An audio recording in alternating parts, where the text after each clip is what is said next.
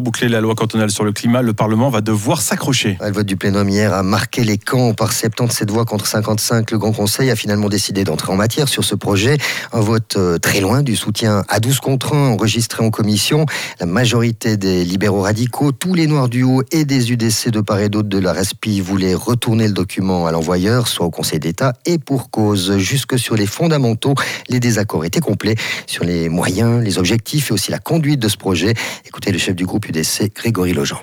La gouvernance aujourd'hui telle que proposée avec la FTDM, respectivement aussi en parallèle ces 38 ZPT créés au sein de l'administration cantonale, eh bien nous laisse perplexes. Hein. Nous pensons qu'il n'y a pas le d'alourdir la bureaucratie, de renforcer plus qu'il n'en faut l'administration cantonale. Les procédures nous paraissent déjà aujourd'hui suffisamment fastidieuses et longues. Et pardon. Et ce qui est nécessaire, c'est de faciliter les projets de rénovation des bâtiments en allégeant les procédures administratives.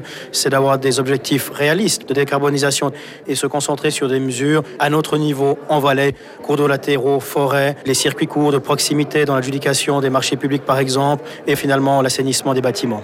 Des éléments qui ne figurent pas en l'état dans ce projet de cadre légal soutenu par les Verts, les socialistes, les jaunes du haut et le centre qui a fait basculer le vote, tout en annonçant que ce texte serait revu et corrigé en lecture. Un fait, reconnaît la chef du groupe des Verts, Céline Desimo. Effectivement.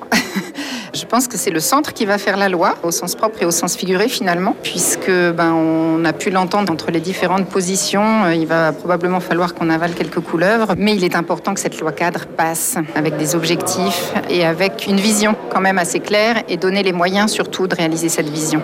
Une vision qui devra s'accommoder de rien moins que 195 amendements. Le jeu parlementaire reconnaît le Conseil d'État Roberto Schmitt qui ne perd pas de vue que l'essentiel est sauf.